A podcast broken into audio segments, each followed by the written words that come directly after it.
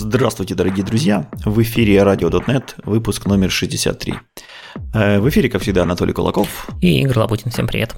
А, в самом начале хотелось бы поблагодарить наших друзей, тех, кто нас помогает на нашем сайте Boosty. Это Александр, Сергей, Владислав, Алексей, Шевченко Антон, Илья и Гурий Самарин. Спасибо большое, что нам помогаете, и всем другим, кто поддерживает нас на Boosty. А, ну что ж, прогремел у нас .NET Conf. Надеюсь, вам э, понравились все эти новинки, которые были анонсированы.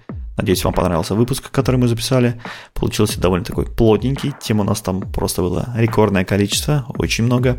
Ну, естественно, все мы не охватили, и, может быть, вот какие-то отголоски, какие-то инструменты, какие-то а, еще те ответвления будем постепенно догонять до тех пор, пока нас Microsoft не начнет радовать э, какими-то новыми релизами. И, наверное, вот сегодня несколько даже таких статичек, которые э, можно было бы отнести к выпуску .NET. Мы сегодня тоже вспомним, но они будут как раз таки не новостные, может какие-то осмысленные, там про перформанс, про настройку, может быть, про сравнение, про еще что-то. А, ну что ж, у нас официальная часть закончена, да? Давай посмотрим, что у нас э, из статей сегодня есть. Да, как ты правильно сказал, сразу после релиза у нас Microsoft не так много, так сказать, э, что обсуждать с точки зрения новостей, но после релиза осталось какое-то количество статей, которые можно обсудить, или такие, точнее, не статей, а того, чего происходило в момент релиза или на презентациях, которые были показаны. И одна из статей как раз называется How fast is ASP.NET Core? То есть, э, насколько вообще он быстро, ASP.NET Core. Если вы смотрели .NET Conf Presentation и прошлого года, и вообще говоря этого года, то в обоих презентациях было сказано, что .NET у нас очень супер быстрый, он стал еще быстрее. И в 2021 году э, был слайдик, где было написано, что .NET э, в 10 раз быстрее Node.js, ну и заодно быстрее, чем Java, Go и плюсы. Вместе взятые. Э, не уточнялось, но, возможно, да, было бы очень здорово, если бы вместе взятые. В 2022 году Слайдик, по-моему, был какой-то похожий. Там, может быть, был не 10x, а 7x, я вот сейчас не помню. Но смысл в том, что тоже было прям супер быстро и все такое. И товарищ по имени Себастьян Росс, это представитель команды ASP.NET, который как раз-таки занимается в том числе перформансом, сказал или написал такую фразу, что даже с самым быстрым веб-фреймворком на Go .NET все равно быстрее, при том, что он использует, ну, типа высокоуровневый стек, то есть middleware, minimal API, вот это все. И такой товарищ, как Дастин Моррис Горский, это, ну, довольно известный, я бы сказал, F-Sharper, который поддерживает штуку под названием Giraffe, это микровеб-фреймворк для F-Sharp, он решил проверить, вообще правда ли это. Ну, потому что слайдики это слайдики, но слайдики это менеджерская штука. Давайте посмотрим, что же там на самом деле, тем более, что все бенчмарки, они открыты. Код открыт, доступен. Мы говорим про бенчмарки, которые называются Tech Empower. Довольно известная штука, там есть огромное количество всяких разных бенчмарков, которые проверяют и то, и это. И смысл в том, что они запускают эти самые бенчмарки у себя на серверах, то есть э, регулярно. Но регулярность у них, она такая как бы непонятная. То есть последний официальный раунд 21 был в июле 22 года, а до этого в феврале 21. Ну, не то чтобы очень регулярно, но будем считать, что так. Конкретно про бенчмарки, которые нас интересуют, даже не которые нас интересуют, которые хоть как-то могут относиться к ASP.NET Core, они относятся к куче категорий. Есть там бенчмарки про JSON сериалайзеры, про single query, multiple queries, кэширующие query, бенчмарк под названием Fortunes, ну и там несколько других. И вот как раз-таки Fortunes — это то, что является более-менее таким, то, что он называет Gold Standard в бенчмарках, э, именно в веб-фреймворках, потому что он более-менее пытается воспроизвести, что происходит в реальной жизни с вашим приложением. То есть мы читаем в этом бенчмарке мы читаем из базы данных, сортируем данные, потом добавляем какой-то там заголовочки для всяких э, XSS, э, предотвращения XSS, и даже делаем небольшой сервер-сайт, э, значит, HTML рендеринг на основе шаблонов. Ну, вроде как такое обычное веб-приложение более-менее. Понятно, что там не гигантские данные, поскольку это бенчмарк, то он запускается там много-много-много раз, поэтому из базы данных, по-моему, там читается типа 12 записей или около того. Но смысл в том, что все равно как бы, тестируются какие-то кусочки фреймворка. Итак, давайте, говорит автор, посмотрим на результаты ASP.NET Core. Находит он, если мы берем, значит, э, рейтинг топ всяких фреймворков, он находит там три записи с э, названием ASP.NET Core. Это ASP.NET, ASP Core ADO, Postgres, ASP Core MW, Postgres и ASP.NET Core. Ну, вроде как три. Они занимают, соответственно, 9, 13 и 14 места. Ну, вроде неплохо. Но если посмотреть полную таблицу, выясняется, что всего существует 15 разных ASP.NET Core бенчмарков. Они основаны, поскольку мы читаем из базы данных, то они основаны некоторые на Postgres, некоторые на MySQL. Мы выкидываем те, которые про MySQL, потому что они точно медленнее, чем те, которые Postgres, видно по результатам. Некоторые из них основаны на Mono. Mono мы тоже сейчас выкидываем, потому что мы же говорим про релиз 7.NET. И остается у нас 7 штук. То есть 7 бичмарков, которые все используют Postgres. И они классифицируются дальше на еще несколько категорий. Самый топовый, вот который самый крутой, он классифицирован как платформ. Следующие три классифицированы как микро. И еще э, три более медленных классифицированы как full. Причем эта классификация это не является каким-то стандартом, который тех Empower, это просто некоторые теги, которые автор бенчмарка может навесить. Ну вот так оно классифицируется, почему нет? Если посмотреть на топовый бенчмарк, он говорит, ну давайте мы разберем, что же там в этом топовом бенчмарке, как мы так всех уделываем там в 10 и больше раз. Сама .NET Team, ну, команда .NET Runtime считает этот бенчмарк, ну, точнее, этот один из тегов, который навешан на этот бенчмарк, называется реалистик.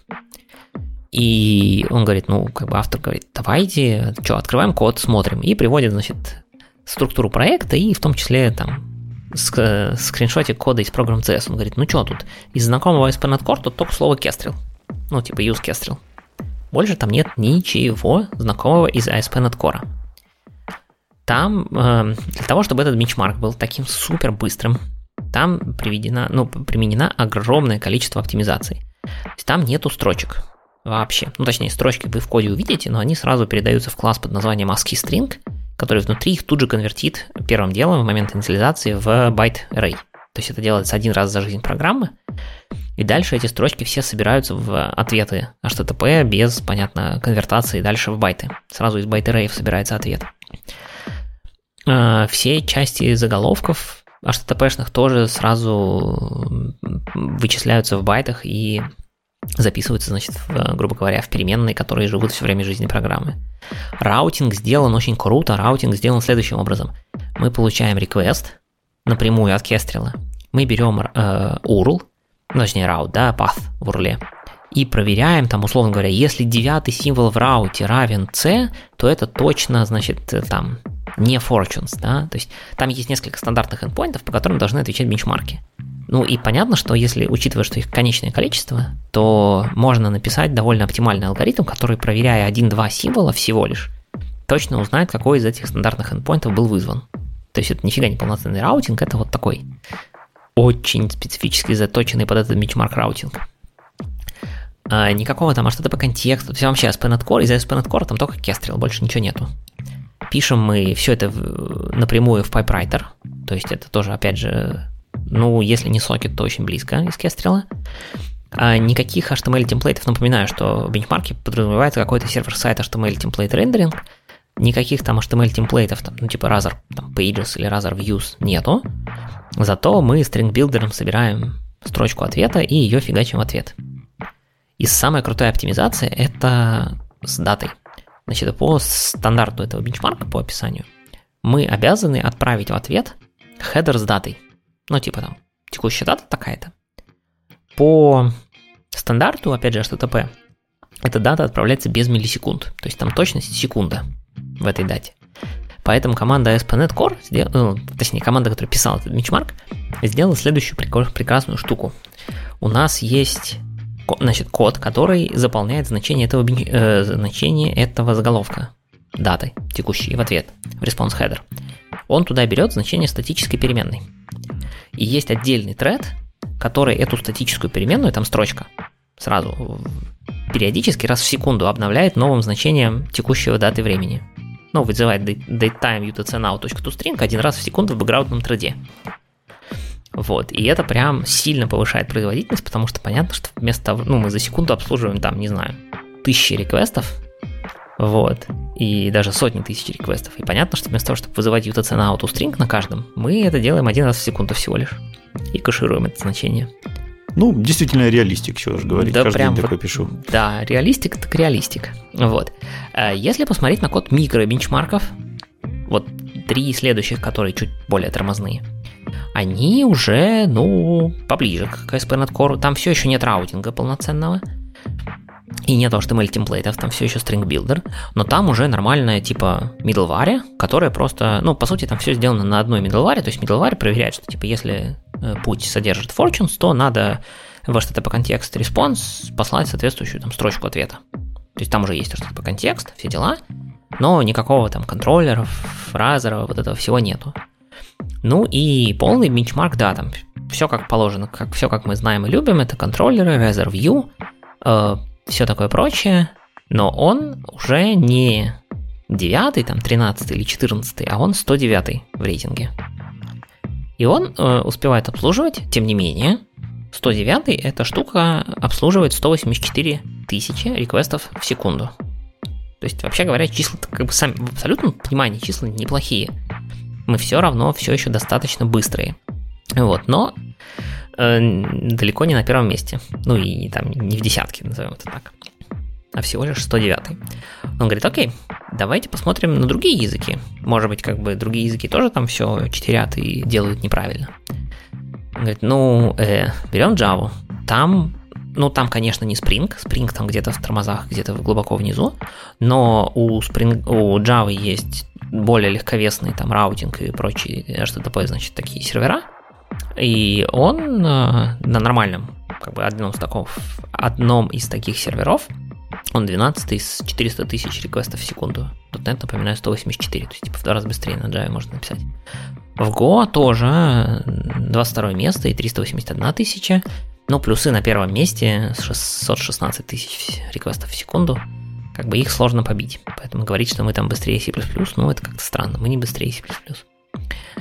Вот. А остальные языки тоже, на самом деле, не так все плохо. То есть и Rust, и Kotlin, и Node.js, и PHP, они все есть... Node.js только помедленнее на 100% в любом варианте. А остальные языки в разумной реализации вроде есть выше нас.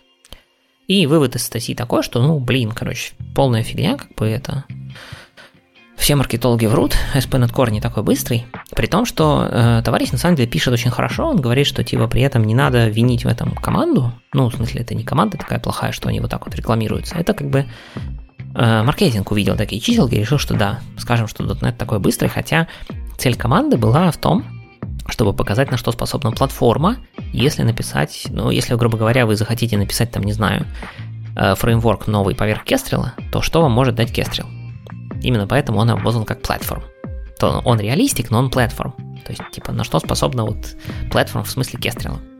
И все ниже Вот, Дэвид Фаулер э, в Твиттере отреагировал на все это дело и как раз сказал, что, ну да, типа, вот мы вот так хотели.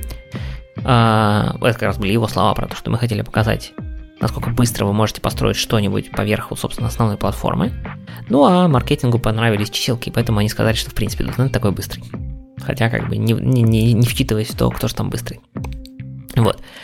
В целом, как бы, вроде все более-менее остались, ну, э, назовем это довольны. В том смысле, что вроде и, и статья по делу разбор, и .NET команда как бы сказала, что ну да, типа, окей. Вот. Но дальше эта статья еще была опубликована на Reddit, ну, ссылка на нее. Там в, в комментах пришел товарищ, который написал прям шикарнейший коммент, который говорит, ну хорошо, как бы спасибо автору, он действительно прав, что .NET как бы читерит. А давайте посмотрим внимательно на другие языки. Ну, то есть, как бы Go, например, который действительно использует раутинг, действительно использует темплейты, зато делает другие штуки. Например, он, предзна... он давай, давайте так, он предполагает, что записи в базе данных, помните, я говорил, что там типа 12 штук запрашивается из БД. Вот он преаллокейтит, грубо говоря, там 15 или сколько-то структур, и их переиспользует на каждый запрос. Ну, то есть, типа, заполняет их заново каждый раз из БД, не аллокейте новые. То есть, фактически, у него не работает garbage коллектор вообще. А .NET, честно, делает new list, там, ну, со всей логикой удвоения размера внутри, пока мы туда записываем 12 записей. Он там два раза, по-моему, успевает удвоиться. Вот, то есть надо было тогда у нас тоже писать new list от 15 и желательно в статическом поле и его переиспользовать. Вот. Потом, опять же, в Go template, вот этот э, механизм шаблонов, который там использован, библиотека, она в compile time превращает шаблон в исполняемый код. То есть, по сути, некоторый аналог string builder. То есть, ты пишешь, конечно, шаблон, но в результате в рантайме делается исполняемый код. Это неплохо. Почему нет? Если такой язык шаблонов, как бы в .NET, наверное, тоже можно такой написать. Ну, Т4 так делает, например. Он может в дизайн тайме ты пишешь темплейт, а во время компиляции он прямо из него код генерит. Да, то есть как бы... Но там условия мичмарка соблюдены, темплейт engine используется.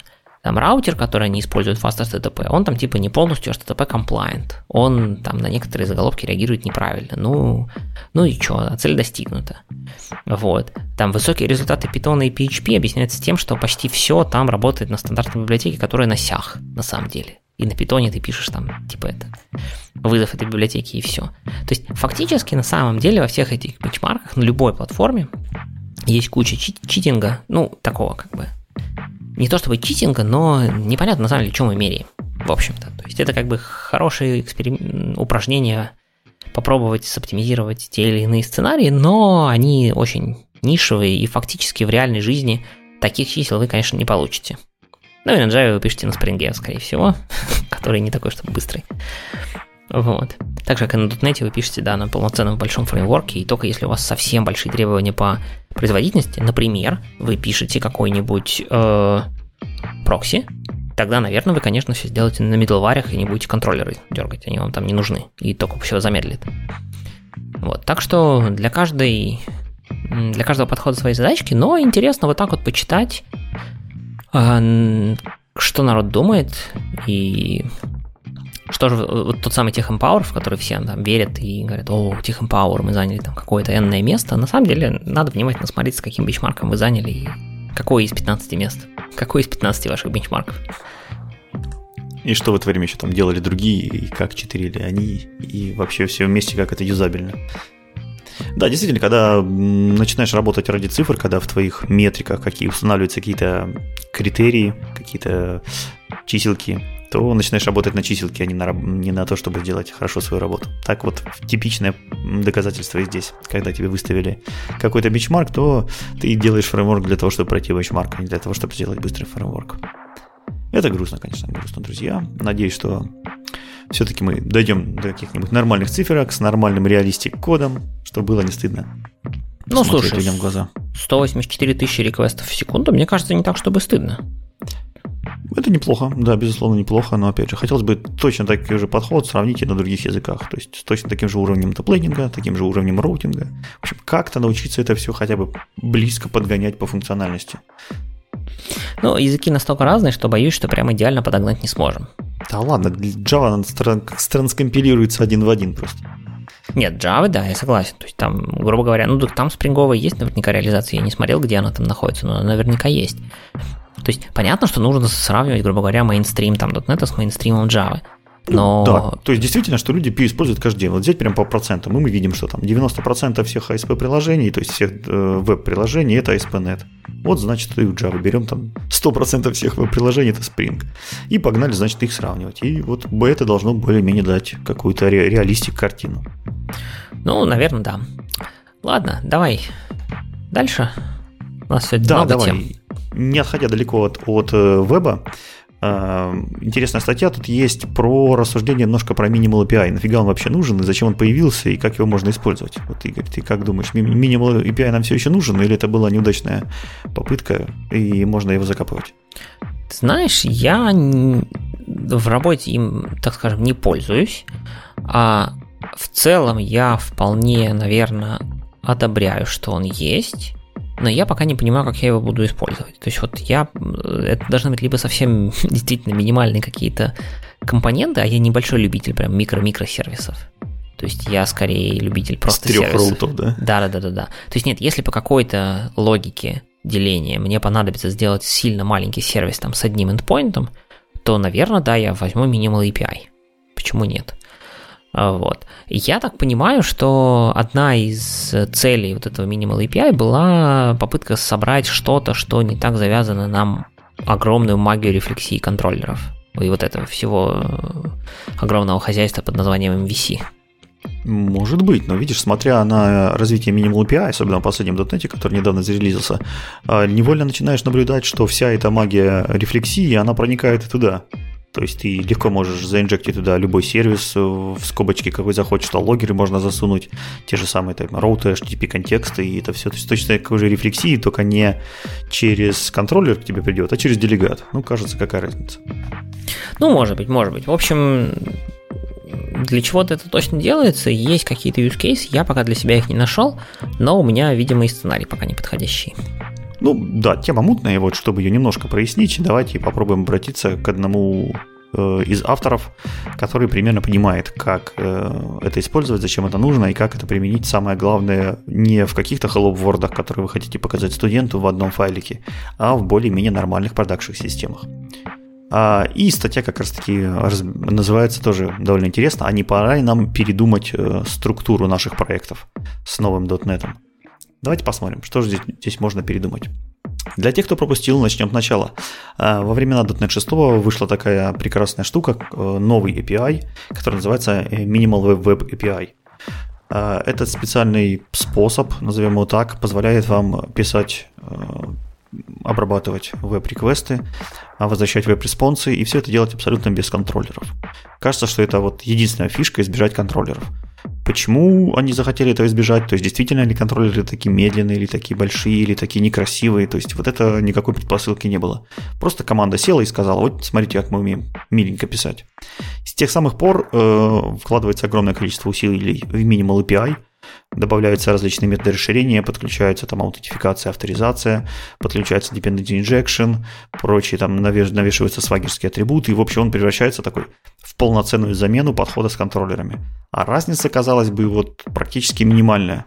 Та же самая одна строчка с кучей атрибутов и с кучей fluent интерфейсов э, заменялась бы просто-напросто одним контроллером с теми же самыми атрибутами.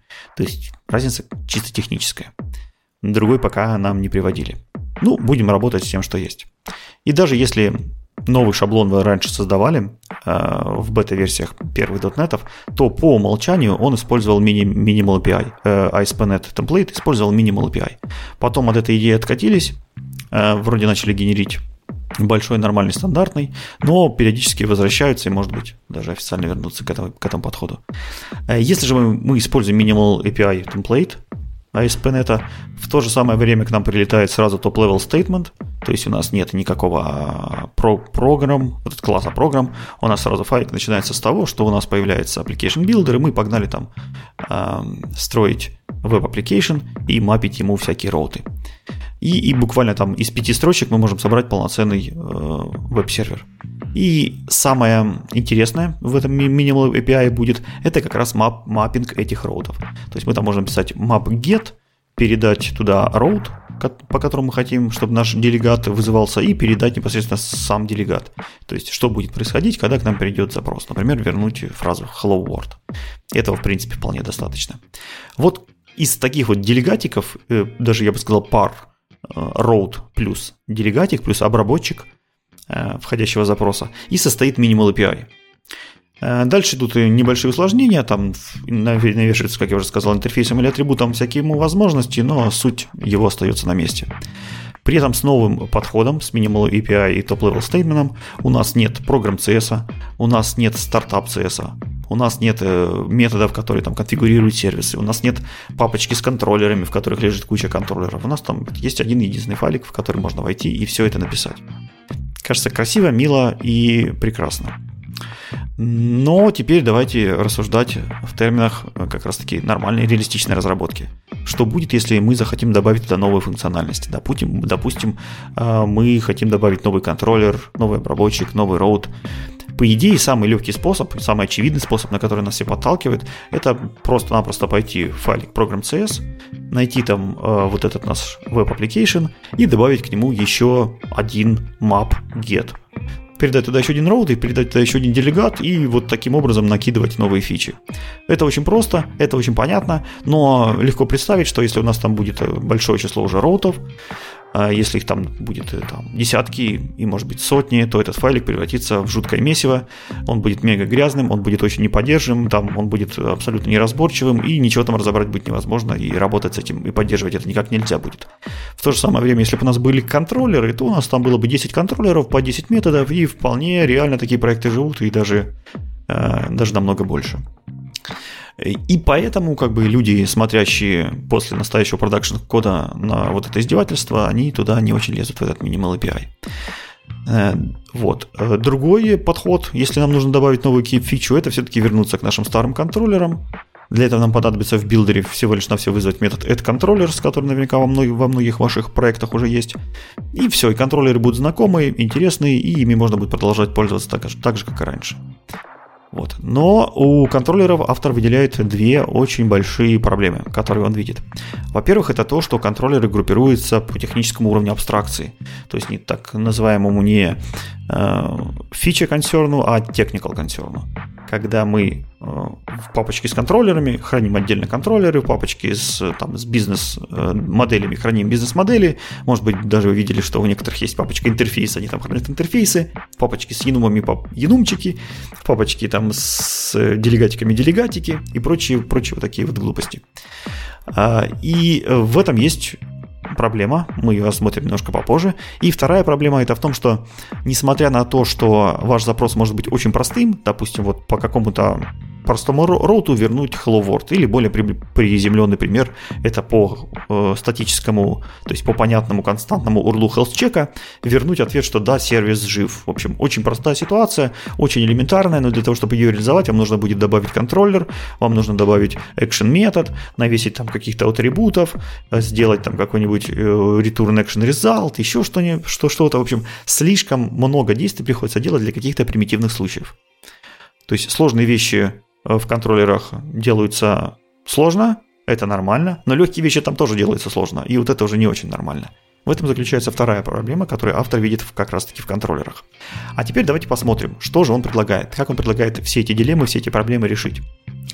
Итак, прежде всего вернемся к нашему technical концерну. Э, автор предлагает формировать, забросить традиционную модель, традиционную модель директорий, про которую я уже чуть выше упоминал, и перевести ее из технологического аспекта более э, в структуру доменного моделирования. То есть сгруппировать наши папочки не по той функции, которую они выполняют, не по интерфейсам, контроллерам и моделям, а сгруппировать их по, дом, по доменам. Группировка по доменам очень распространена, когда вы пишете домен-лейеры, или если вы, э, особенно если вы придерживаетесь DDD, вот там всегда на main layer обычно внутри себя содержит папочки э, именно с тем контекстом, который э, конкретно используется для определенных бизнес-моделей. Также можно сделать и здесь. То есть, когда раз, различные домены приложения превращаются в некую структуру, в некую структуру папок. И эти папки обычно называют фичами, или также можно их назвать модулями. А, приведем пример. То есть вместо, вместо контроллеров в вашем приложении появляется папочка, которая называется модулис, и внутри этого модуля папочки, которые, например, для магазина могут называться корзина, могут называться заказы, какой-нибудь чекаут, какой-нибудь management или э, кабинет пользователя – в общем, эти папочки делятся как раз по функциональности, что они делают. И внутри этой папочки уже находится абсолютно все, что нужно. Например, для того, чтобы работала корзина, э, нам, нам нужен какой-нибудь модели этой корзины, нам нужны какие-то валидаторы этой корзины, какие-нибудь, э, какие-нибудь сериализаторы этой корзины и так далее. Все это находится внутри одной папочки. Вот именно в этом и заключается вся суть этих, этого фичи фолдеров или модуль фолдеров. Каждая такая папочка, как я уже сказал, называется в этих терминах модулем. Давайте же посмотрим, из чего состоит модуль. Прежде всего, модуль состоит из файла, который регистрирует все зависимости, которые здесь есть. А, этот, э, э, в этом файле эм, добавляются необходимые классы в DI-контейнер. Ну, то есть у него в этом файле есть два метода. Первый метод добавляет все классы в DI-контейнер, а второй метод э, как раз прописывает роуты у нашего minimal API, то есть мапит все вот эти роуты с делегатиками. А, то есть, обзаведясь одним этим файлом, а, мы э, таким образом разделили все наши там, допустим, сотню делегатов, которые я приводил в пример в начале, мы их разделили на 10 вот таких вот модулей, которые относятся Э, каждый модуль к своему домену. И у каждого модуля будет всего-навсего 10 маппингов. Это уже более чисто, это уже легко поддерживать, а само деление на модули дает нам э, очень хорошую, например, тестируемость. Для того, чтобы протестировать какой-то класс корзины, мы уже не должны там потаскивать все приложение, э, регистрировать там какие-то непонятные зависимости. Мы просто берем вот этот классик с регистрацией корзины, вызываем у него метод зарегистрировать DI-контейнер, вызываем метод зарегистрировать роуты, и все. И мы можем уже полноценно взаимодействовать с роутами корзины, независимо ни от чего другого, потому что он э, самодостаточен и полноценный. И также в этом э, модуле очень э, легко удалять ненужные вещи. Там понадобился нам какой-то роут, мы его туда добавили в одном единственном понятном месте. Не понадобился, удалили. Далее мы идем в наш программ CS, в билдере подключаем э, эти модули с помощью там, метода register модуль. Э, в application подключаем все маппинги с помощью map, э, map endpoints.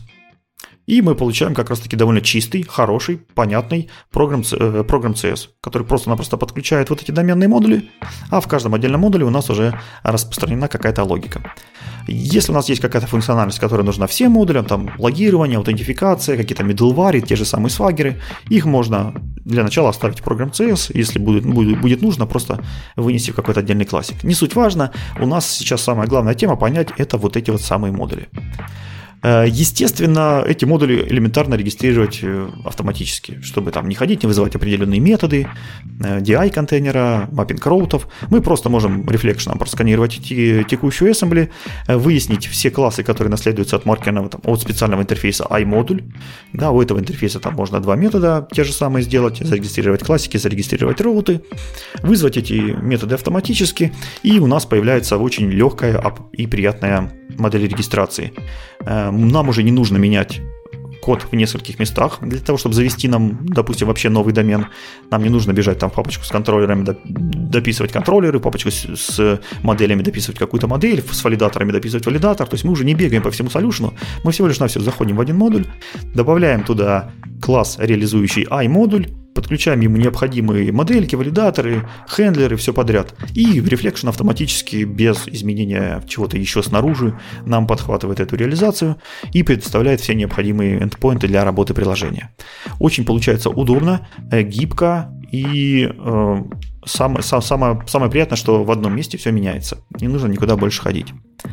Э, Модуль получается, как я уже сказал, такой самодостаточной единицей.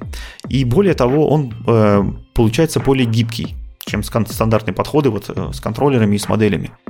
Э, потому что если вы хотите сделать что-то простое, допустим, тот же самый health check, то внутри этого модуля вам, вам даже не нужно делать, выделять отдельные, отдельные хендлеры. Вы просто можете с, с, с помощью Minimal API смапить один единственный делегатик с health чека, и все, и ваша функциональность реализована просто одной строчкой. Вам не нужно загоняться чем-то больше. Если уже у вас есть какой-то сложный, э, сложная функциональность, та же самая корзина, у которой там есть какие-то валидаторы, какой-нибудь поход в базе данных, перемаппинг моделей, то вы можете внутри этой папочки корзина создать себе там подпапочки какие-то, создать себе дополнительные классики, создать себе там э, те же самые модели, в общем, организовать полностью ту структуру, которая позволит вот эту сложность нивелировать с помощью разделения. А, также модули можно, например, выделять, если у вас там завелся какой-то саб-модуль, и потом его функциональность стала настолько большой, что э, вы понимаете, что его нужно перенести на какой-то уровень выше. То же самое элементарно. Вы его выделяете, всего лишь на все добавляете вот регистрационную часть, i-модуль, и все, он уже живет как полноценный модуль. Э, также данный подход с модулями, он более понятен, потому что когда новый разработчик приходит в ваш проект, ему не нужно уже бегать по 50 папочкам для того, чтобы, для того, чтобы осознать, э, где лежат контроллеры, где лежат слой доступа к базе данных для корзины, где лежат валидаторы. Он просто идет в модуль, и в, это, в этом модуле содержится абсолютно все. Все, что ему нужно, это вот перед глазами происследовать одну папочку. Это гораздо легче, чем бегать по всему приложению и искать, где там что регистрируется и как же там что происходит. Э, следующий аспект, что по модулям легче навигироваться, то есть э, довольно понятно становится, где что э, лежит. Это может быть вывод из предыдущего пункта, где, где что лежит, куда идти и что делать. Также автор рекомендуется придерживаться вот этого понятия, что держать модули нужно как можно проще. То есть, если у вас э, есть какая-то простая, простая функциональность, не выпендривайтесь, напишите ее в одном делегате и забудьте. Если она начинает раз, э, разрастаться, тогда уже можно подумать об отдельном методе. Если она уже слишком большая, смотрите на отдельные классы или, может быть, даже уже потом на отдельные папочки. Но начинать всегда стоит с одного единственного файла, вот этого э, модуля, модуля регистрации. А дальше его уже можно бить на различные части и усложнять по мере усложнения как бы э, вашей логики. Э, то есть нужно держать как можно проще то, что у вас есть. И, соответственно, ваша структура проектов, таким образом, она тоже будет отражать сложность э, этих модулей. То есть вы можете по, прямо открыть проект и посмотреть, что если папочка с корзиной там э, наворочена, у нее там много подпапок, много каких-то файлов, вы понимаете, что это сложная доменная область, и туда нужно как-то больше сил, чтобы погрузиться. То есть вы отражается реальная доменная область. Если вы заходите там в папочку кабинет пользователя, и там нет практически ничего, кроме там одного файлика с парочкой роутов, который перенаправляет на, на какой-нибудь третий сторонний сайт, вы сразу визуально понимаете, что э, в вашем приложении вот эта доменная область, она довольно простая. И с таким образом э, у вас структура проекта отражается с тем доменом, который вы видите, э, которым вы используете на работе. Это тоже довольно приятно. А, и сами модули, они получаются довольно гибкие. Как я уже сказал, их можно прям отдельно тестировать, так как у вас это отдельно самодостаточная папочка. Их можно передвигать между друг другом, а, можно выделять какой-то сабмодуль, если он разросся, можно наоборот вкладывать их в сабмодуль, удалять элементарно, так как у нас динамическая регистрация, никто об этом даже не узнает. А, комбинировать несколько модулей в одну штуку, какой-то один большой модуль. В общем, все это данная структура каталогов, данная структура проектов позволяет очень гибко и легко делать. Э, автор находит очень много примеров, где такая структура давно используется, и контроллеры там как раз-таки и казались вот этой избыточ, избыточной штукой, которая вырождалась всегда в класс с контроллером, и экшен методы просто состоящие из одного единственного метода, который вызывает там сервис или дальше, или может быть бросает э, в э, медиатор какую-нибудь команду или какую-нибудь query, и все, и больше ничего не делает. То есть там вырождение уже было давно и было очевидно. И вот такая структура с minimal API, она как раз-таки позволяет вот этот ненужный слой, который уже э, эволюционно начал отмирать, а вот она позволяет его вообще убрать и дальше уже подумать, а что мы можем э, сделать на основании тех возможностей, которые у нас есть. Вот такое интересное предложение. Э, как ты думаешь, Игорь, достойно того, чтобы попробовать? Ну, по крайней мере, это выглядит как логичный способ объединить э, вот эти самые разрозненные, ну, точнее, простыню действительно этих вызовов MapGet, MapGet э, во что-то новое и хорошее. Кроме того, есть же в седьмом .NET теперь группы, то есть теперь можно еще сказать map group с общим префиксом. И потом э, ты получаешь builder, который можешь передать, например, какой-нибудь модуль для дальнейшего его, для дальнейшей настройки эндпоинтов. То есть, возможно, группы тут еще помогут дополнительно. Да, мне кажется, они вот точно отражают сущность модуля, что у тебя одна группа, получается, это ровно на один модуль, и ты его там полностью, этот домен описываешь. Ну, единственное, что если тебе дать только самый group builder, ты не сможешь добавлять новые сервисы, то есть от сервисов тоже, ну, от модуля тоже нужен тот самый интерфейсик, который сможет добавить тебе нужные модули сервисы, до того, как ты пошел определять эндпоинты. Но в целом для эндпоинтов, возможно, группы будут как-то тоже более интересны и добавят ну, возможностей. Там именно поэтому выделено два метода. Один метод регистрирует сервис в DI, а второй только мапит роуты. То есть ну, там да. они именно разнесены во времени специально. А, вот. Ну, в общем, надо посмотреть. Я пока не видел ни одного такого прям большого, хорошего, жирного проекта на Minimal API. В основном так всякие модельные штуки. Но я не... Наверное, по open source, если пошариться, то можно найти. Посмотрим, подождем, может на работе появится. А пока пойдем дальше. И следующая штука, которая я не, не знаю, насколько она появится на работе, я пока не готов такую штуку брать в работу. Это новый сериал, сериализатор. Подожди, подожди, это самый быстрый сериализатор на свете. Его надо брать в работу, он же самый быстрый. У него, за перформанс. у него есть некоторые но, которые мне, например, не то чтобы не позволяют его взять, но я буду сильно сомневаться, брать его или нет. Смотрите, в общем, был у нас Message Pack такой формат. Формат, в принципе, он написан отдельный, у него есть спецификация. И у нас была реализация Message Pack для C-Sharp, написанная э, человеком по, по имени Йошифуми Кавай, который, возможно, вам известен по нику NewCC. Я думаю, что если вы сталкивались там с быстрой сериализацией, с бинарной сериализацией, искали самые клевые и самые крутые сериализаторы, то вы обязательно с ним сталкивались, потому что это просто гений сериализации. Да, у него был UTF-8 JSON сериализатор, который быстрее всех, у него был Zero Formatter, по-моему, это называлось, который тоже там как-то очень быстро все сериализовал, десериализовал, но они были очень специфичные и узкие.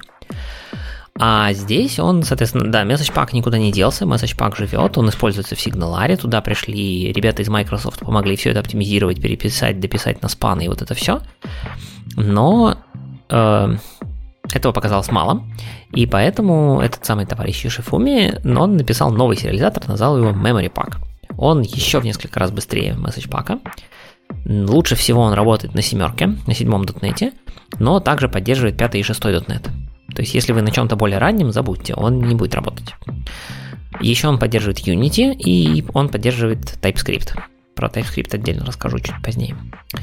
Причем он такой как бы сериализатор прикольный, он там поддерживает полиморфизм, умеет быть version tolerant, э, циклические ссылки и все возможные современные значит, способы ввода-вывода это интерфейсы iBuffer Writer, это там работа с read-only sequence, System IO pipelines, вот это все.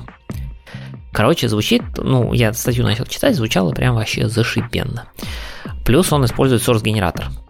Обязательно. Какой же сериализатор без source-генератора? Да. Вообще поэтому... красавчик. Заверните два, я уже беру. Но, да, поэтому теперь, во-первых, для того, чтобы его использовать, вы должны сделать следующее. Вы должны ваш класс, который вы хотите сериализовывать, ну и э, вы его объявляете partial ну, чтобы к нему можно было, понятно, на на накрутить сериализатор, нагенерить, собственно, сериализатор. И поменяй, помечаете его атрибутом memory packable. Ну и все, вы готовы. В смысле, все нормально, а поскольку оно source генерится, то это все там э, AOT friendly, плюс в compile time у вас проверит, что внутри вашего класса или структуры, которую вы сериализуете, лежат только те классы либо структуры, которые он умеет сериализовывать. Тут возникают тонкости. Он сериализует далеко не все. Есть некоторые но. Во-первых, статья дальше продолжает говорить следующее. Возьмем самый простой тип, это int. Ну, интов у нас много, их сериализовывать надо. Какие у нас есть варианты сериализации инта? Мы можем его сериализовывать как бы как 4 байта, ну, просто вот взять эти 4 байта и записать, а можем сериализовывать по э, технологии, которая называется, ну, или спецификация, которая называется var int которая как раз используется в MessagePack е. Идея там в том, что для маленьких чисел, которых у нас, вообще говоря, довольно много, да, используется тогда минимум один байт. То есть один битик из байта на самом деле просто используется для признака, а если там еще следующий байт за этим числом. И по сути у вас 32 бита этого числа размазывается уже не по 4, а по 5 байтам максимум. А, плюс это, ну, то есть, во-первых, большие числа потребуют больше байт ну, очень большие, да. А во-вторых, это все-таки требует некоторых ресурсов ЦПУ на предмет, значит, э, декодировать это все, потому что битовые операции, вот это все, ну, короче, какая-то работа требуется. Но если вы фигачите по инты прям как они есть, то сериализация будет быстрее, особенно если это массивы. Понятное дело, что вы просто можете скопировать целиком весь массив в выходной поток или наоборот, и у вас все гораздо быстрее. Вот. Значит, здесь, в этом новом сериализаторе, используется fixed сериализация, то есть инты сериализуются как 4 байта. Вот в message использовался varint, поэтому он компактнее, но зато помедленнее. Дальше строки. Со строками ситуация в каком-то смысле похожа. В .NET внутри они хранятся UTF-16, как вы, может быть, знаете. Если мы в основном работаем с, со строками, которые у нас э, влезают, так скажем, в UTF-8, то есть там английский, ну и прочие такие не, не очень экзотические языки, то, по сути, сериализованная строчка в UTF-16 будет занимать, ну, в два раза больше места. В данном случае у них выбор, ну, у него был сделан выбор все-таки в пользу сериализации в UTF-8, хотя можно настроить, чтобы он сериализовал прямо в UTF-16, если вам важна скорость и не важен размер. Тогда он будет прям фигачить байтиками из массива чаров изнутри строки.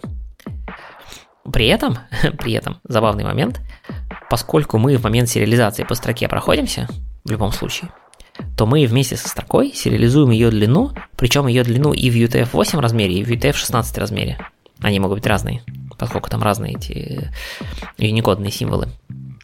И это помогает потом быстро десериализовывать, потому что мы сразу можем залокетить нужный размер. Ну и есть еще несколько всяких там э, трюков на предмет того, что там массив булов, он пакуется как массив битов, ну, то есть тут понятно. А, еще у него есть э, самый компрессия, но компрессия прямо на уровне отдельных байт-арреев. То есть можно на, на какой-нибудь байт-аррей, если вы знаете, что в нем прям много всего хранится, прямо навесить атрибут, а вот этот еще пожми, пожалуйста, дополнительно, и он будет использовать алгоритм Бротли, чтобы пожать вот этот байт-аррей при сериализации. По тестам, говорит, выходит это эффективнее, чем сжимать потом итоговый поток. Зачем потребовался .NET 7? То есть э, не то чтобы потребовался, но седьмая версия немножко отличается от пятой и шестой, она даже немножко быстрее. Во-первых, ну, она оптими... А, более оптимизирована, поэтому она побыстрее. Во-вторых, используются статически абстрактные мемберы в интерфейсах. То есть, вот вы объявляете вашу модель как partial class, source-генератор, понятно, дописывает свою часть, как свою часть partial класса, и в этом месте объявляет, что ваша вот модель реализует некоторый специальный интерфейс, в котором генерится на самом деле два метода serialize и deserialize статические. Чуешь смысл? Ну да, нормальный подход. То есть у тебя, получается, на твоей модели волшебным образом появляются два метода serialize и deserialize, которые статические, но они реализованы в стороннем интерфейсе, и за счет этого их не нужно реализовывать в своем методе. Они ну, просто... Ну, допустим, почему бы нет. Вот. А дальше используются реф-филды, и дальше используются всяческие супер э, оптимизации для типов, э, ну, стандартной библиотеки, назовем это так, то есть листе. То есть, например, у него есть в коде структурка, которая по набору полей полностью повторяет внутреннее устройство листа T. И за счет этого он может там оптимально, оперируя этой структуркой, оптимально копировать содержимое листа. То есть там очень такая low-level магия, сильно завязанная на... То есть если сейчас в рантайме взять и поменять порядок полей в листе, этот сериализатор сломается полностью. Я помню, у Стэн Драпкина был похожий хак, у него было еще круче. А, ну, смысл в том же самом, да. И его расчет, как раз я ему задавал этот вопрос, его расчет был на то, что а, типа листы это настолько уставившаяся структура, что никто ее менять не будет. Да. И мы, да, мы в этом уверены. Да, именно поэтому. То есть тут тоже есть некоторое количество хаков. То есть, например, он использует новую штуку, по-моему, это в шестом дотнете появилось, да, вот этот вот Collection Marshall S-Span, по-моему, mm-hmm. в шестерке появились, когда ты можешь получить доступ к, собственно, массиву внутри листа, значит, э, ну, к спану, точнее, да, поверх массива внутри листа. Но там, например, проблема в том, что этот спан возвращается той длины, сколько у тебя элементов в листе. При десериализации у тебя сколько элементов в листе внутри новом? Мы не знаем, если ноль. не записали каунт. Не-не-не, очевидно ноль. Ну, в смысле, ты, ты вот взял лист, даже а, если... Ты этот... хочешь его наполнить, да? Да, я хочу наполнить Пустого. его ага. десериализацию, он пустой. Возможно, массив-то не пустой, потому что, возможно, массив мы там переиспользовали откуда-то. Ну, в смысле, в этом листе мы ему сказали да, clear, да. А, грубо говоря, перед этим он там, в нем что-то лежало. То есть он может быть длинный. Mm-hmm. Но если ты скажешь collection marshal s span, тебе вернется спан нулевой длины. Поэтому через вот эту вот типа копию-не копию, значит, структурки, через приведение типов можно внутри листа задать, что у него на самом деле length нужной тебе длины, которую ты взяла из десериализатора, после чего span тебе вернет нужную длину, ну, в смысле, э, collection marshal span вернет span нужной длины, и ты в этот span запишешь содержимое из, собственно, десериализованных данных, и проставишь эту длину еще раз уже нормально. Короче, там такая супер магия. А, ну, за счет этого он, конечно, быстрый. Ну, может, это и звучит как бы страшно, но если разобраться, то все эти ORM, допустим, самые, которые быстрые, все сериализаторы, которые самые быстрые, они такую магию применяют уже давно и долго, поэтому это нормально. Ну, да, ну, в общем, ну, для сериализатора такого general purpose звучит немножко страшно. Итак, а, детали, значит, сериализует он, понятно, все встроенные типы, плюс кучу встроенных коллекций, там, ну, там основные, понятно, листы, дикшенери, мапы, вот это все, стеки очереди и все такое прочее. Значит, если вы сериализуете структуру, то никакие аннотации, вообще сериализатор позволяет задать всякие аннотации, ну там типа вызвать callback до сериализации, после сериализации, вот это все. Короче, если это структура, то никаких там конструкторов, аннотаций будет вызываться не будет никогда, она сериализуется просто напрямую из памяти, вот как она лежит, так и сериализуется. Туда-сюда. А, поддерживается э, полиморфизм, для этого нужно либо на базовом классе, там, либо интерфейсе разметить э, атрибутиками, типа вот у этого интерфейса есть там чилды такие-то, каждому чилду присвоить свой номер, он, видимо, будет сериализован как ключик, значит, при, чтобы понимать, какой класс создать при десериализации. Но можно эту штуку собрать и в коде тоже, то есть в рантайме прямо определить, сколько у тебя там чилдов и как их сериализовывать. Дальше эта штука поддерживает два режима, так сказать, э, версионирования. Есть так называемый режим Limited Version Tolerant, то есть такой ограниченный режим версионированности. В, ней, в нем работает следующее ограничение. Во-первых, если у вас есть структура, то вы не можете ее менять вообще никак. Но вот совсем. То есть, если вы какую-то структуру описали, начали ее сериализовать, все, ее менять больше нельзя. Никогда. Иначе вы десериализовать не сможете, потому что она десериализуется при прямом копировании. Вы можете добавлять мемберов, но удалять нельзя. А также вы не можете менять у мемберов э, тип, э, либо порядок. То есть, по сути, вы в классы, либо в, в классы вы можете просто дописывать поля в конец, больше вы не можете делать ничего. Это, понятное дело, довольно ограничивает все. Поэтому есть э, версия, которая называется Full Version Tolerant, ну, точнее, режим работы. В этом случае структурки все еще не могут быть поменены, там ничего не поменялось. А у классов все мемберы должны обязательно иметь атрибут Memory Pack Order и явно прописанные чиселку, в каком порядке их сериализовывать. Ну и понятно, в этом случае вы можете добавлять, удалять, но если вы добавляете новые эти самые элементы, ну, поля или property, то нужно будет э, использовать, не, ну, понятно, неиспользуемые чиселки. То есть вы как бы дописываете в конец, а если какое-то поле удалили, ну, больше эту чиселку переиспользовать нельзя в этом классе. Ну, логика понятна, поскольку мы не сериализуем имена, мы сериализуем только значения, нам нужно знать точный порядок. Поэтому такие дела. Тип все еще менять нельзя у мемберов. А получается за счет того, что в отличие от message пака тут не пишется ни имена, ни структура, ничего, получается, понятно, очень компактный формат. До некоторой степени, вообще говорят, похоже на протобаф. В общем-то. Там, по сути, то же самое. Тоже размечается порядок строгий, типы заранее известны в схеме. И вы просто гоняете все только значение. Но вот он такой. Протобаф, но без явной схемы на основе классов. При этом есть опция в compile time, поскольку это все source генератор, вот это все, то в compile time выплюнуть файлик, э, в котором будет написано, а какая же в итоге, типа, ну такая псевдосхема, какая получается. Вот. То есть э, это позволяет, например, во время CI проверить, что эта схема там не поменялась. То есть закоммитить предыдущую схему, и если схема поменялась, как-нибудь на CI там отругаться, либо сверить схемы и проверить, что вы там, не знаю, поля не убрали. Что-нибудь в таком духе. Короче, довольно много ограничений, но если вам нужен прям супер быстрая скорость, или у вас довольно такие м, стабильные типы, ну, например, вы сериализуете много, там, не знаю, каких-нибудь там векторов или матриц, которые строго фиксированного размера и никогда меняться не будут, ну, потому что что там еще в векторе из трех элементов нужно добавлять, там всегда три элемента, то, возможно, такой сериализатор имеет место, имеет право на жизнь. По перформансу. По перформансу есть замеры, ну, я видел их только в этой статье пока, поэтому не знаю, будут ли еще какие-то независимые когда-нибудь. Но смысл в том, что то, вот если мы берем JSON-чик, JSON-чик для э, сериализуется ну, в бенчмарках.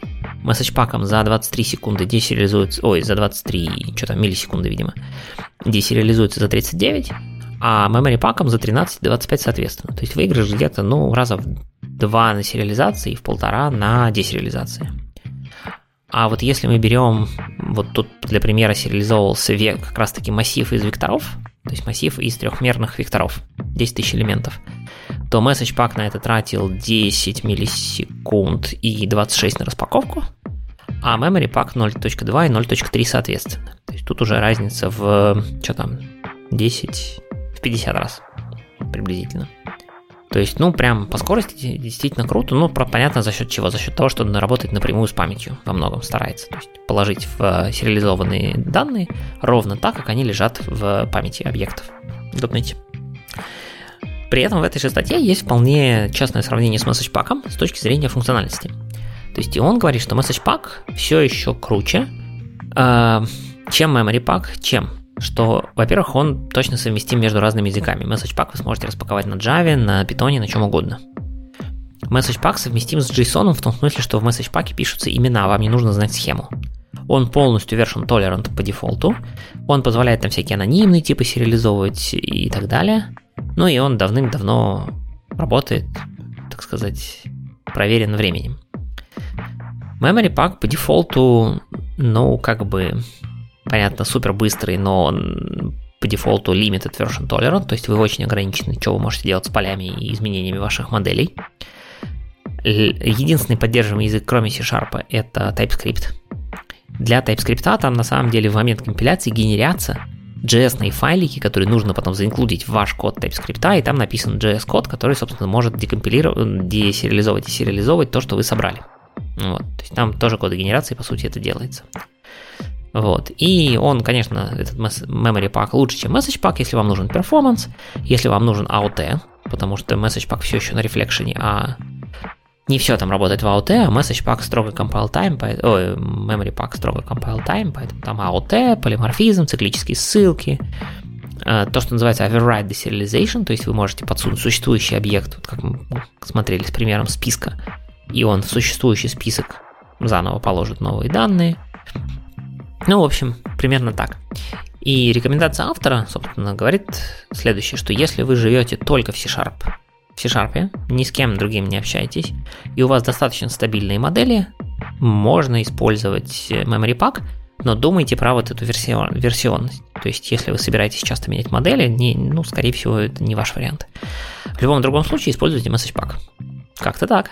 Будешь использовать такую штуку? На самом деле я много писал э, проектов, где скорость и компактность там, и memory allocation были очень важными вещами, важнее всего. И честно могу сказать, что вот эти все глупости, там, толерантность к версионированию, там, пи- пи- меняние порядка полей, еще что-то. Ну, вообще, это не играет никакой роли, если вам нужно вызв... Э, выжать максимальный перформанс. Я думаю, что здесь даже э, полиморфизм в десериализации появился только потому, что его элементарно поддержать с помощью source-генератора. Если бы не было source-генераторов, то тут бы и полиморфизма тоже, естественно, никакого бы не было. Это слишком затратно. Поэтому если, ну, то есть люди, которые выжимают performance, они не загоняются такими глупостями. Для них вот главное перегнать максимально эффективно. И поэтому там делаются и отдельные структуры, которые никогда в жизни не меняются. А если меняются, то заводятся полностью, полностью другие структуры, и постепенно все переезжается руками. И полиморфизм там делается руками, если вдруг это почему-то вам нужно в таком, в таком случае. В общем, там, где нужен performance, все вот эти минусы, они абсолютно несущественны. Там нужно просто гонять массив байт просто как сумасшедший, максимально эффективно. И если там действительно э, memory pack показывает шикарные результаты, которые обгоняют всех, то, конечно, я его использовать буду. А я еще хотел подчеркнуть это, что это не как раз не General Purpose сериализатор, как ты говорил. Вот. А если мне нужен какой-нибудь General Purpose, то, наверное, Pack, да, наше все. Ну вот автор, я так понимаю, это все дело, судя по тому, что эта штука поддерживает Unity, как раз это все пилит ради игр, где много однотипных массивов, так скажем, то есть массивы векторов, да, матрицы. Где как раз таки не важен ваш JSON compatibility, так наплевать на него. Да, и там это все нужно. Но действительно, наверное, есть такие области в обычном программировании. Но, скорее всего, я все-таки потащу Message Pack. Я пока не вижу, где я такое могу использовать. Но, опять же, областей есть много разных. Давай дальше, у нас еще много тем, поэтому надо, на, на, надо не, не останавливаться. Да, да, да, давай быстрее. А, чтобы развеять там твой перформанс, internals и все такое, хочу немножко статейку для начинающих бросить. А, проговорим про GitHub Actions. А, так вдруг случилось, что я почему-то узнал, что если люди уже начали выходить на GitHub, то есть раньше у нас на GitHub вообще разработчики в России практически не выходили, сейчас уже мы GitHub не боимся. Сейчас уже GitHub это как бы стандартная часть нашей жизни, не только там, чтобы посмотреть, но и многие люди уже как бы и даже коммитят, и даже пушат, и даже вообще не боятся. Но GitHub Actions это все еще для многих какой-то черный ящик. Вот поэтому хотелось бы дать такую вводную про GitHub Actions, э, зачем он нужен, для чего используется, и вообще как он может помочь .NET разработчику. Вот давай немножко быстренько в это дело и копнем. Э, соответственно, что такое GitHub Actions? Это возможность continuous integration и continuous delivery для GitHub. Э, самое в нем прекрасное в том, что он бесплатный и доступен абсолютно каждому. Если у вас есть репозиторий, то в этом репозитории вы можете смело использовать бесплатный CIDI, что в наше время, в принципе, очень даже хорошо и очень даже щедро. У них там довольно нормальный пул агентов, в принципе, у меня никогда не было с ними проблем. Я раньше сидел на всяких Аверах и Тревисах, и там у меня все время были какие-то очереди, занятости, все такое. Здесь же Microsoft вкладывает огромное количество бабла, видимо, в эту инфраструктуру, и агентов там полно, никаких очередей нет. Но давайте поближе. Для чего это все? Э, прежде всего, чтобы автоматизированно тестировать, э, билдить, конечно же, ваш код и, может быть, даже деплоить. GitHub Workflow э, представляет собой набор YAML файликов. Это расширение .yaml какой-нибудь или YAML, и данный файлик просто-напросто складывается внутрь вашего git-репозитория и в специальную папочку, которая называется .github э, slash workflows. Э, в, в этой папочке можете сложить несколько различных YAML файликов в зависимости от того, насколько многообразный workflow вам требуется. Прекрасно здесь то, что нет никакого гуя, не может там какие-нибудь кнопочки утечь, не надо никуда переносить, это всего-навсего настраивается в одном YAML файле, что поддерживает э, тему build as code, то есть мы собираем весь билд и описываем его в виде того же самого кода, если за код считать YAML, и это очень удобно. Версионируется, распространяется вместе с бранчами, а, можно экспериментировать в различных ветках, не мешая основной. Есть и история, можно всегда посмотреть, кто это, кто менял какие переменные. В общем, все прелести кода а, у билда здесь появляются workflow, uh, GitHub Workflow, он как раз таки используется GitHub, использует GitHub Actions. GitHub Actions состоит из инструкций, а вот эти самые непосредственные инструкции, они запускают таски. В общем, такая иерархия. Давайте разберемся подробнее в терминологии, чтобы не запутываться. Прежде всего, GitHub Actions. GitHub Actions – это платформа для CI-CD. Она позволяет вам запускать такие обычные рутинные вещи для каждого проекта, как сборка, тестирование и развертывание. Э, далее есть такое понятие, как workflow. Это как раз-таки э, настраиваемый автоматический процесс, который умеет запускать э, джабы. Джаба вернемся чуть попозже, а прежде всего мы узнаем, кто их запускает. То есть какое событие их запускает. У нас есть такое понятие, как event.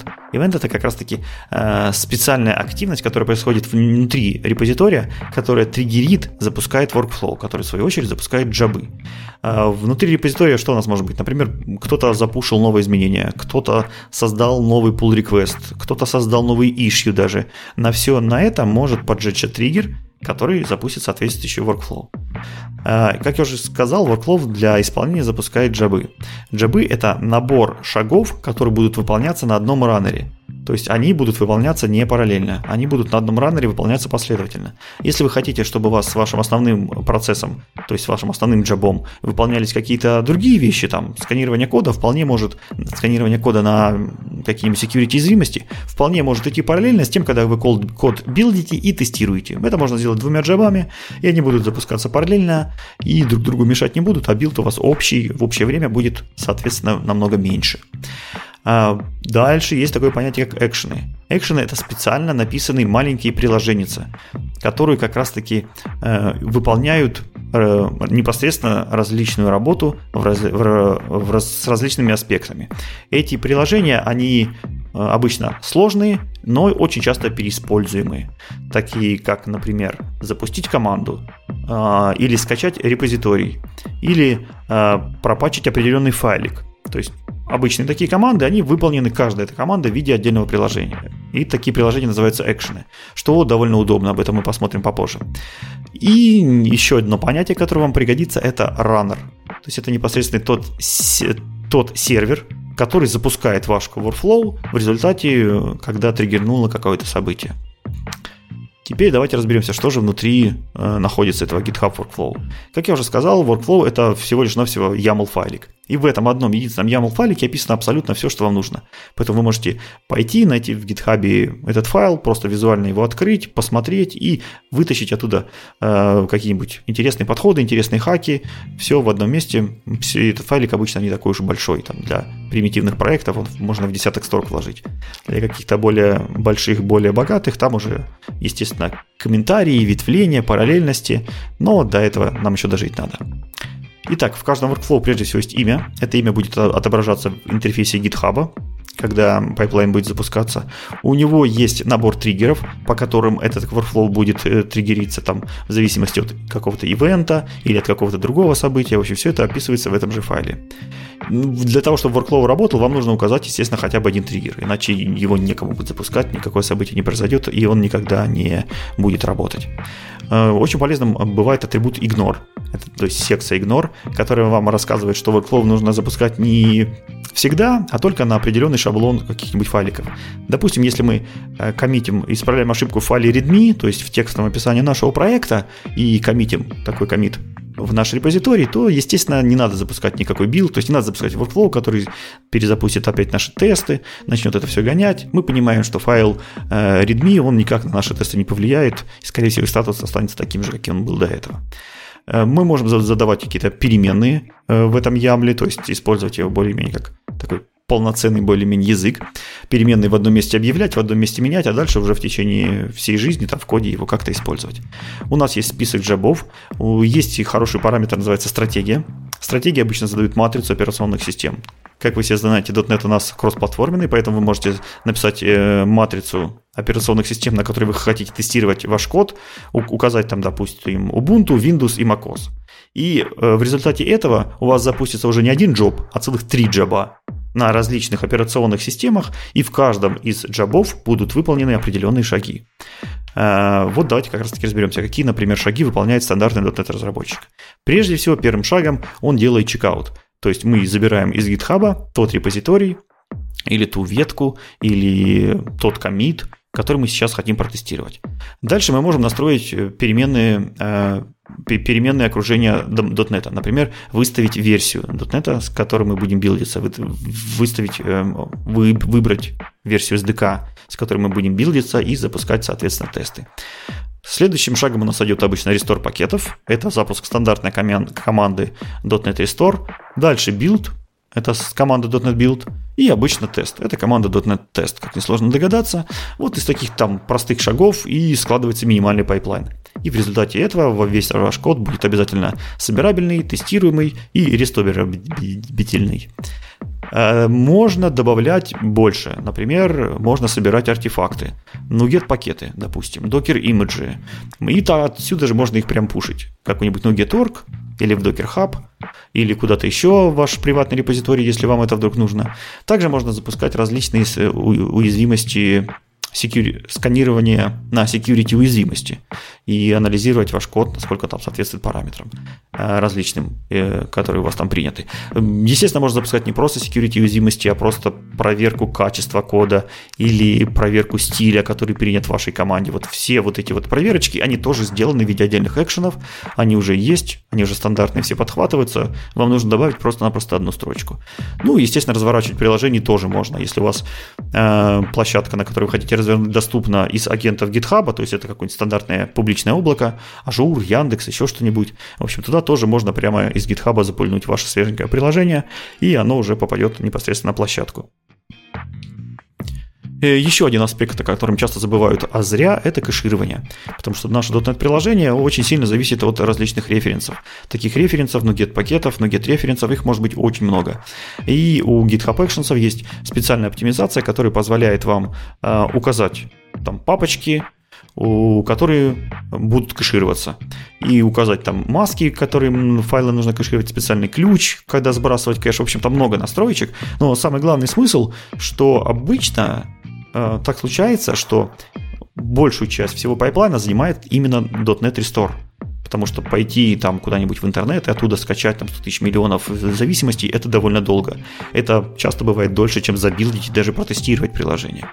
Э, и вот, э, если у вас такая ситуация, то как раз кэширование многих пакетов – это ваше спасение. Один из самых крутых фич, который вам дает э, GitHub Actions, это проверка вашего workflow. То есть вы можете задать специальные условия, которые проверят статус текущего комита, текущей ветки, которая к вам, например, приходит в виде pull реквеста и завалить определенно билд, если вам это нужно, или наоборот, э, не завалить, а пропустить билд.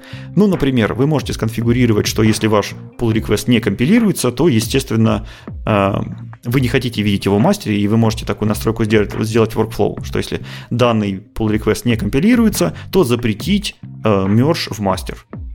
И дальше вы можете наворачивать. Соответственно, должен не только компилироваться, но и проходить, например, стайл-гайды, должен проходить там качество кода, должен выдавать какой-то артефакт. И вообще абсолютно все, что в вашу фантазию может прийти, можно здесь проверить.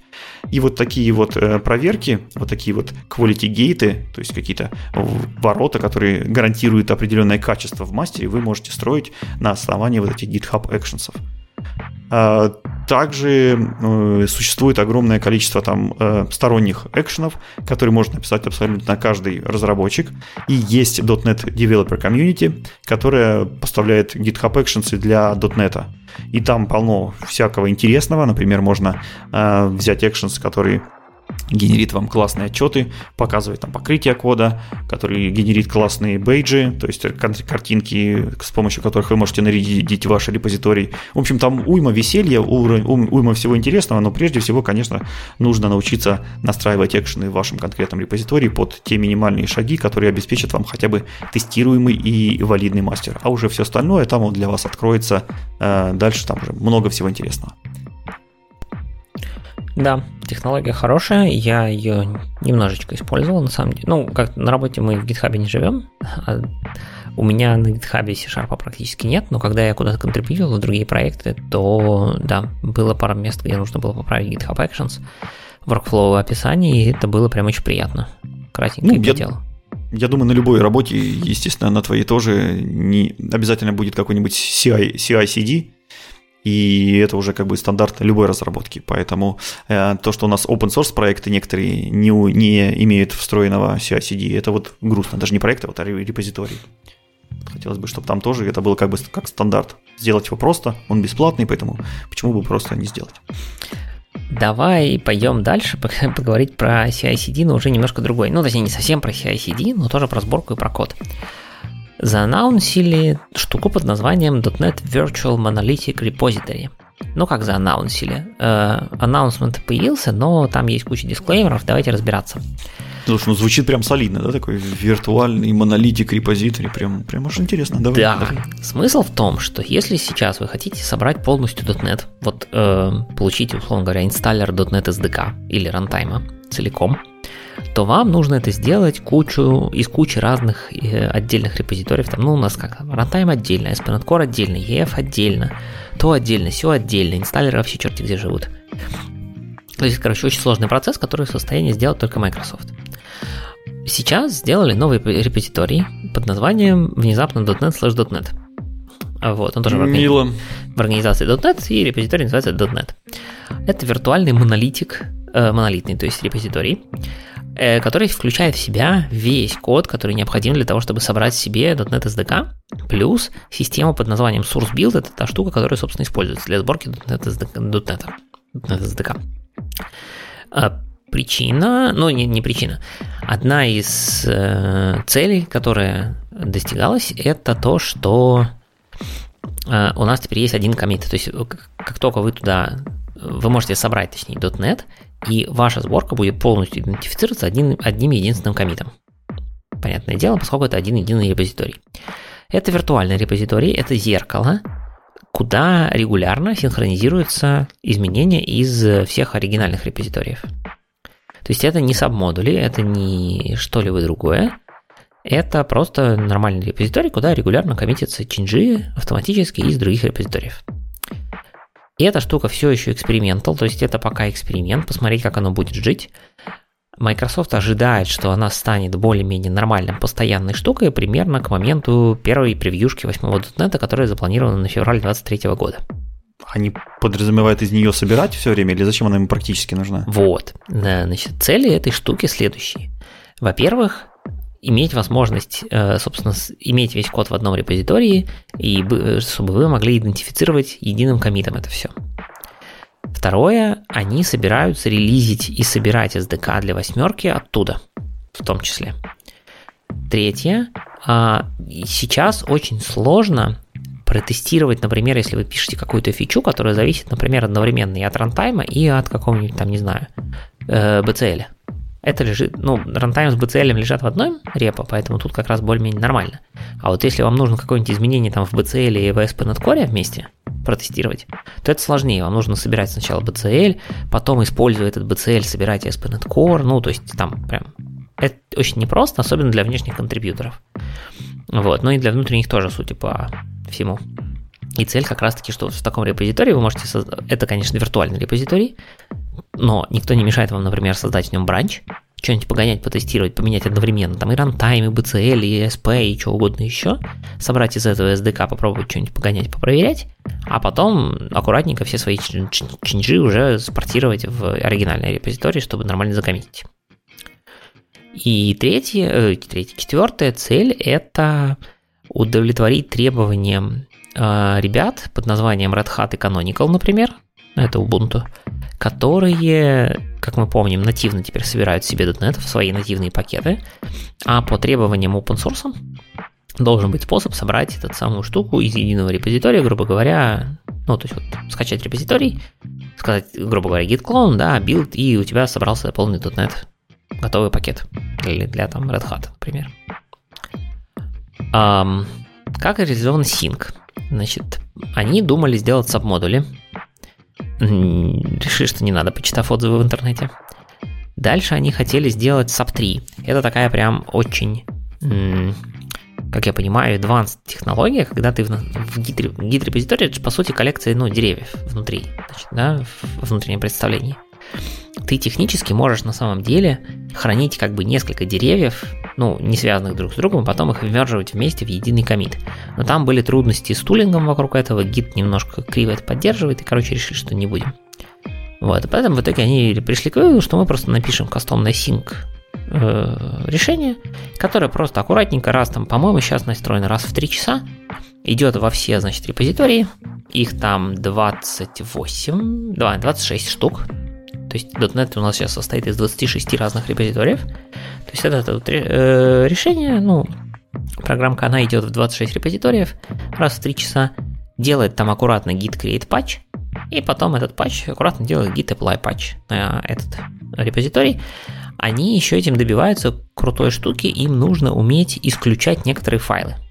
То есть, э, например, там есть какие-нибудь, не знаю, огромные бинарники для каких-то очень специфических тестов там или перформанс каких-нибудь или еще что-нибудь, которые они не хотят видеть в вот этом вот едином большом репозитории. Они аккуратно исключают, потому что всякие моменты типа там сабмодулей, сабрепы, вот это все, оно бы все вытащило целиком. А так они имеют возможность что-то исключить. Вот. А сейчас это все поддерживает только 8, 8 .NET и выше, и вряд ли это будет поддерживать более ранние, понятное дело, потому что начали делать это только сейчас. Полностью билд из сурсов доступен сейчас только на Linux, потому что первичная цель это, видимо, была, чтобы Red Hat и Canonical, им было полегче собирать свои версии .NET. А Mac и Windows будут готовы только к 9 .NET пока ждать не стоит. Сейчас пока там все завязано на Linux. И на данный момент пока еще нельзя сделать полностью офлайновый билд. То есть там сейчас э, как там readme для того, как все это собрать, оно уже там сейчас есть, выглядит довольно забавно. Шаг первый, как ты думаешь, какой? Что тебе нужно, чтобы собрать .NET? Ну, наверное, выкачать репозиторий, запустить .NET Build. Ага, сейчас. Первым шагом поставь .NET SDK. Вот так вот, понимаешь? Ну, да, неплохо. Да, Хорошо, то есть, допустим. типа, вот для того, чтобы собрать SDK из сорсов, тебе нужно поставить другой .NET SDK, ну, типа... Это не облегчит жить Canonical, я чувствую. Да, но у них есть цель все это сделать полностью офлайн, а он там еще за какими-то нугет пакетами пойдет, на самом деле, во время билда, и там это сказано явно, что, типа, сейчас мы не офлайн, мы пойдем в интернет за нугетами, но над этим всем они работают, чтобы был полностью офлайн. Как они сделают нугет пакет офлайн? Не знаю, я не знаю пока, не знаю. Будем Хорошо, следить. Будем, будем посмотреть. Вот, именно поэтому, видимо, они говорят, что это все экспериментал, то есть у них прям большими буквами написано, что типа мы в принципе можем решить, что все это нафиг не нужно и дроп, ну, в смысле, в таком виде, да, не взлетело, и дропнуть вообще весь репозиторий. Так что вы там типа на него пока не завязываетесь сильно. Пока все очень экспериментал. Но как-то так, так что возможно, возможно, к, не знаю, там, к релизу девятки а, восьмерки у нас, да, следующий релиз, к релизу восьмерки, соответственно, через год, у нас будет возможность собрать свой собственный SDK, но пока на Linux только. А там, глядишь, через пару лет и до Mac с виндой доберемся. Не знаю, слушай, выглядит это как какой-то позор. Я вот, э, почитав их цели, я надеялся, что они как раз таки сделают там SAP 3, SAP Repo, SAP модули, что-нибудь там виртуально изобретут. Потому что, знаешь, прикольно, вот все, все большие гиганты, там всякие Facebook, Яндексы, Гуглы, они как раз делают э, монорепу у себя, а потом эту, для того, чтобы решить все проблемы монорепы, они изобретают собственный инструментарий, который позволяет из этой монорепы кусочки выдергивать, как бы их э, изменения туда какие-то делать, и обратно потом в монорепу эти кусочки заливать, но так, чтобы они не сломали всю монорепу там. Ну, правильно. такие извращения делают. Да, Было Microsoft такое же делал для своей, для гита. Да, у Microsoft же такая же система есть. Вот было бы прекрасно, если бы Microsoft как раз-таки с другой стороны подошел. Вот у нас есть много маленьких репозиториев, а мы сделаем вот такую виртуальную штуку, которая их соединяет в монорепу. Если, а то есть они разрабатываются как отдельные репозитории со всеми их плюсами. И если тебе вдруг почему-то надо, вот забери их в отдельную монорепу. И, безусловно, как бы вторым плюсом от этого всего было бы обратная картинка. Я хочу в этой монорепе все поменять, и он должен разлететься по своим репозиториям, все эти изменения. Неважно, там в pull реквестах еще каким-то образом. Ну, то есть тогда бы это вообще геймчейнджер был. То есть это какой-то новый подход на рынке. А так они нажали F5 как бы в фаре, скопировали все э, дифы и, и все. Ну, что это, что это такое? Я в 90-х этим занимался. Ну, вот они только сейчас к этому пришли. Тормозят. Ну, это, это не, технолог, не уровень технологической компании мирового уровня. Ну, что это такое? Посмотрим, может, что новое придумают, и ты будешь доволен. Но пока ты недоволен, я понял. Пойдем дальше. Да, будем надеяться, что их эксперименты будут поудачнее. Вот, кстати, насчет неудачных экспериментов, как бы, ты знал, что Нугет, он как бы не очень удачный эксперимент, несмотря на то, что им как бы пользуются Да не, норм, норм эксперимент, нормально. Да ладно, вот я нашел автора, который автор, ну, э, автор инструмента, который называется Нугетайзер. И он вот говорит, что реально у Нугета есть проблемы. Давай по порядку. Ну, проблем, наверное, есть много где, ну давай. Ну, погоди, ну у автора нету. А, окей, а, давай. Вот. Э, короче, инструментик. Э, как я уже сказал, нугетайзер. Это э, простой, гибкий, интуитивно понятный и очень мощный нугет упаковщик. Наверное, хорошее слово. Пакетинг. Упаковщик. Пусть будет упаковщик. И этот упаковщик был эм, призван для того, чтобы устранить все минусы нугета, которые у него накопились. То есть он такой э, взглянул на нугет формат под новым углом, взглянул на то, что он умеет, и решил переделать все правильно и по-своему. Э, в общем, как я уже сказал, стандартный э, стандартный .NET SDK, у него есть встроенная поддержка упаковки, то есть с, сборка бинарников различных в какой-то определенном формате и запаковка их в NuGet пакет.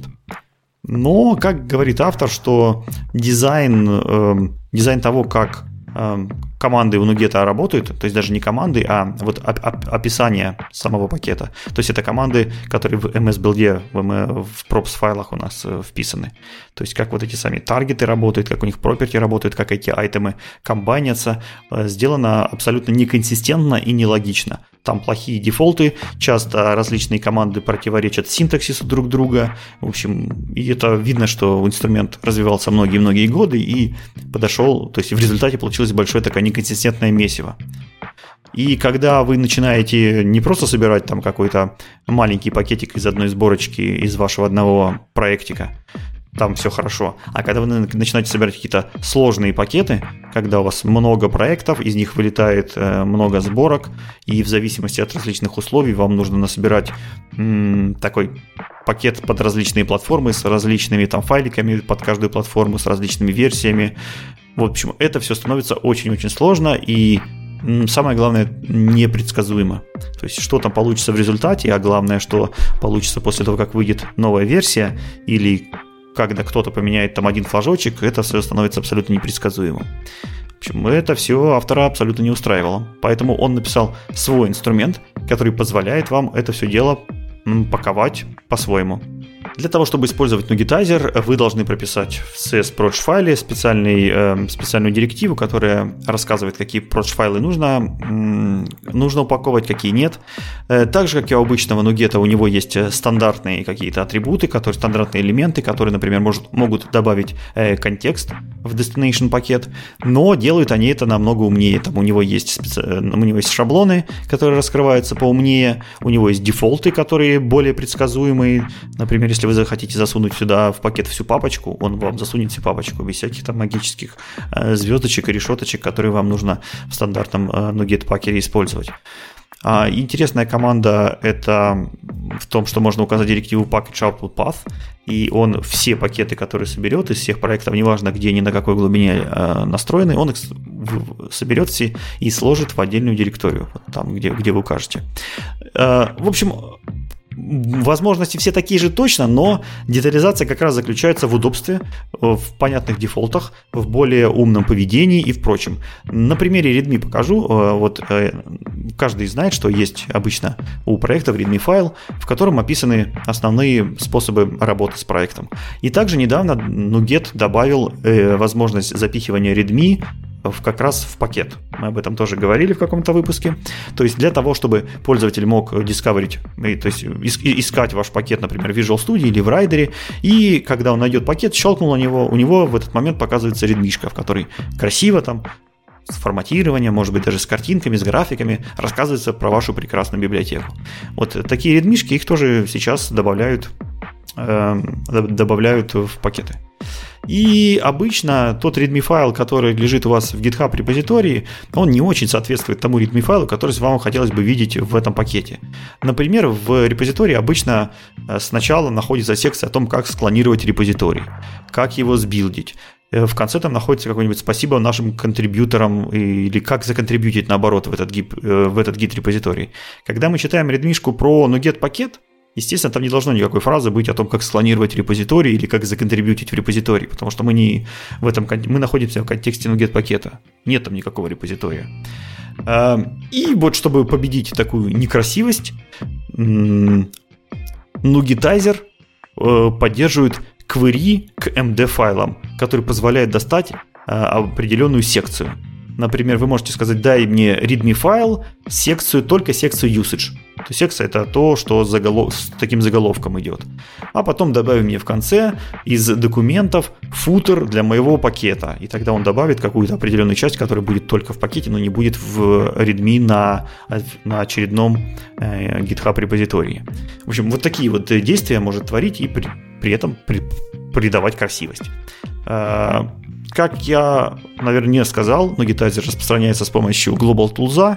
Это позволяет ему легко и быстро, кроссплатформенно вписаться в любой ваш проект – его можно, его можно запускать, нужно запускать из Project Directory. Интересный момент, что если его просто запустить без всяких там параметров, он выдаст вам а, быстрый отчет того, какие пакеты он сделает из этого репозитория, то есть какие пакеты будут э, сгенерены. Он вам удобно покажет, там а, файлы, всю структуру, версию, как, какую DLL он куда положит, по какому пути, в какой платформе она будет, и да, по каким папочкам он это все разложит.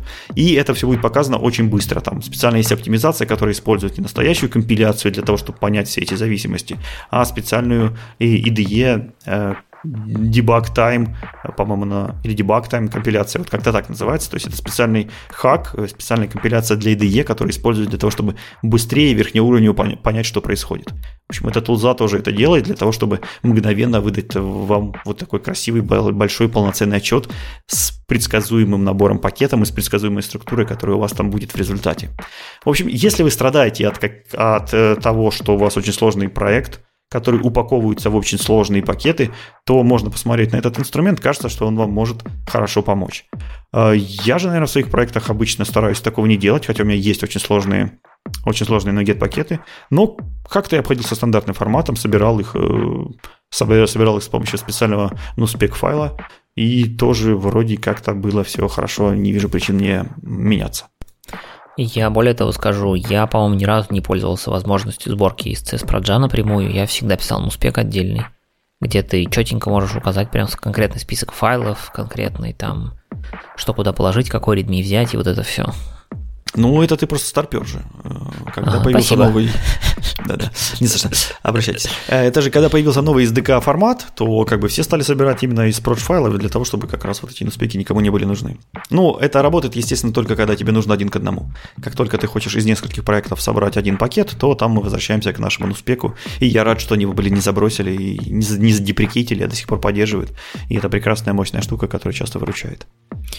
Ну и продолжим пользоваться по старинке, как и пользовались, пока не, от, не, от, не, от, не, не отделят и не забудут.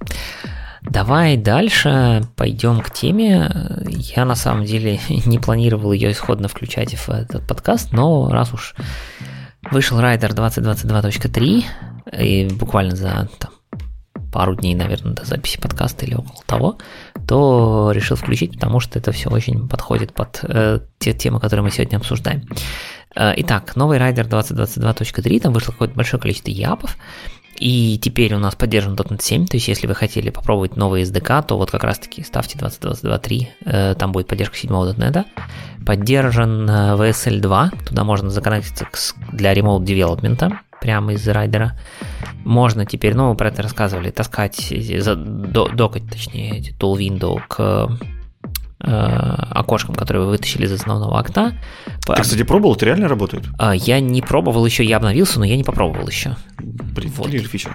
Надо будет попробовать. Но я на самом деле очень редко пользуюсь многомониторной конфигурацией для э, редактирования кода. У меня всегда райдер, ну, то есть если я работаю, то это максимально развернут на основном экране и все. Мне второй, я второй монитор не использую. Да, да, это, конечно, для, для нескольких мониторов. Вот, то есть я не умею программировать на двух мониторах, мне нужен один. И по центру. Вот. Э, Решение твоей проблемы три монитора. Я э, пробовал, отличная штука. Да, возможно, возможно. Вопрос, как их подключать, да, ну, в общем, там возникают другие вопросы, куда их ставить на стол. А, так, новый тулбар, ну вообще новый немножко такой UI-чик, про который говорили, может быть, вы слышали в других разных IDE-шках JetBrains, теперь он есть в райдере, там более чистенький и так далее. Тоже еще, я, я буквально сегодня обновился, поэтому не, не пробовал еще полностью, ну так выглядит приятно. Посмотрю, как будет в работе. Поддержаны всякие новые C-Sharp фичи, там UTF-8 литералы, File Local Type, Static Abstract Member, Raw String Literals, Ref филды, Scope, значит, ключевое слово, ну и так далее. В общем, все, что мы знаем про C-Sharp 11, должно быть поддержано. А, в Blazor сервер аппах завезли Hot Reload, теперь можно делать. Завезли Nuget Central Package Management и появилась Early Preview для ARM64 под Windows, под Windows, да, Windows и Linux. Кроме того, а .memory, теперь который встроенный в райдере и встроенный в .memory, стал доступен на Linux и на Mac. Короче, ну, много всяких разных улучшений, грубо говоря, по сути, там, седьмой SDK, новый UI-чик и перформанс. Значит, с перформансом тема отдельная. У нас на самом деле была статья, которая была опубликована в блоге Independent довольно давно, от автора, собственно, этого самого Independent, про то, что... А давайте сравним перформанс Rider'а и Visual Studio. Ну, типа, мол, много кто живет в Rider'е, много кто живет в Visual Studio, много кто живет в Visual Studio и в ReSharper. Давайте поймем, кто быстрее, кто медленнее.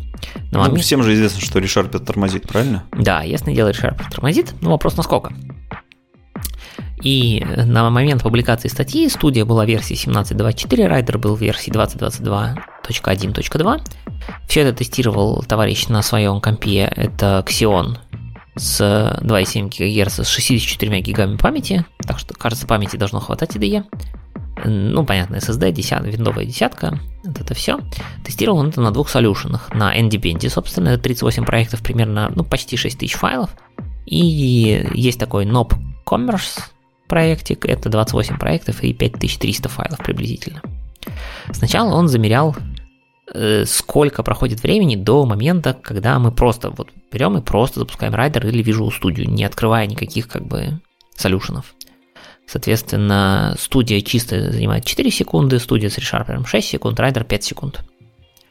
Ну, как бы, окей, разница вроде небольшая, нормально, сойдет. Дальше, если мы открываем Independent Solution, это надо напомнить э, примерно 6000 файликов, да, 38 проектов CSPROJ, то у студии это занимает 17 секунд.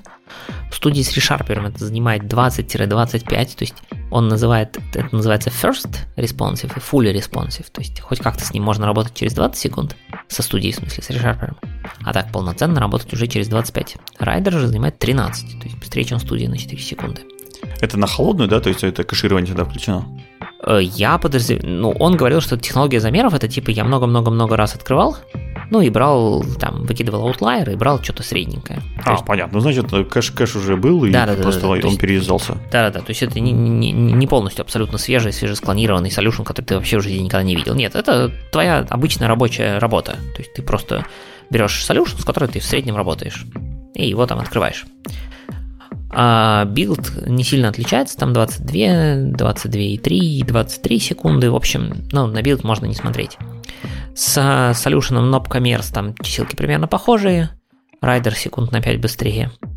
И общие выводы у него были следующие, что как бы в целом Rider выглядит более responsive, и это понятно почему, потому что у него UI отдельно, а ReSharper, да, бэкэнд в смысле, который ReSharper отдельно, это отдельный процесс, который там где-то там в бэкграунде фигачит, анализирует все, а UI становится доступным быстрее, несмотря на то, что это Java. А в студии, когда студия с ReSharper, ну, ReSharper, он хоть и потихонечку выносится в бэкграунд, там все-таки довольно много всего все еще происходит в самой студии, ну, в смысле, в основном потоке. И поэтому медленнее. А, его очень огорчает, в принципе, время старта пустого, пустой IDE, что студии, что райдера, то есть 4-5 секунд, это прям как бы долго. Что там запускаться? Ну так, как бы, было бы круто, если пустая студия или пустой райдер запускался бы за секунду. За секунду. Это было бы норм. Сейчас он действительно довольно долго запускается.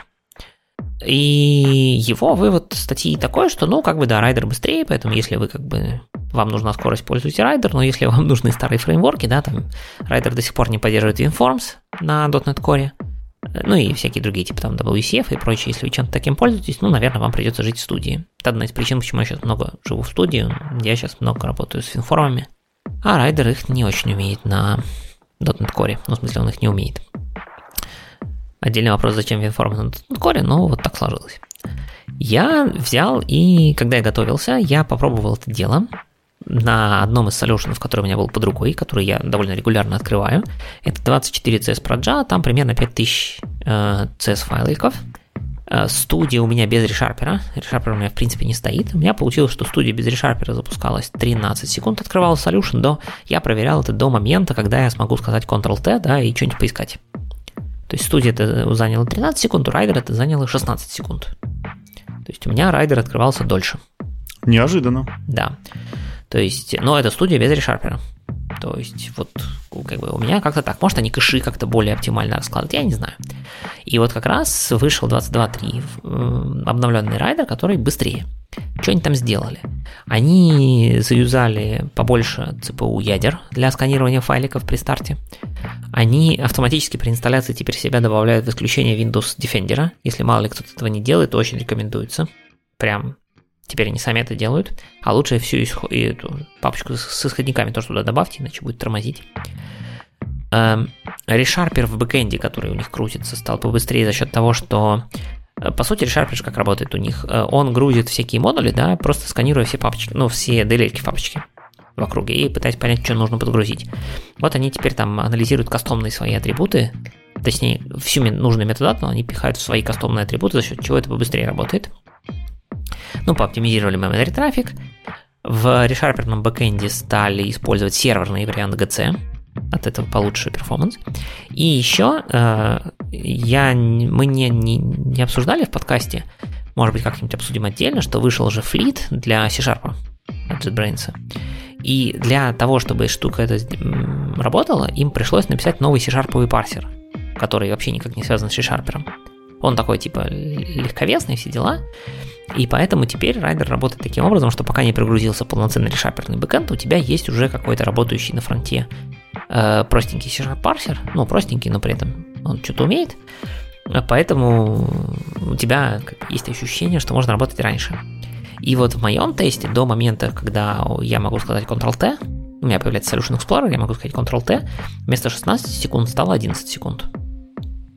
На О, новой, вот это же заметно, вот это На хорошо. новой версии, да, то есть тут у меня на конкретном одном solution, на конкретном одном моем компе в абсолютно не научном тесте, назовем это так, ей видна экономия в 5 секунд. Я не знаю, буду ли я видеть это в, как в каждодневной работе, а я довольно часто меняю solution, там запускаю Rider, закрываю Rider и так далее, посмотрим.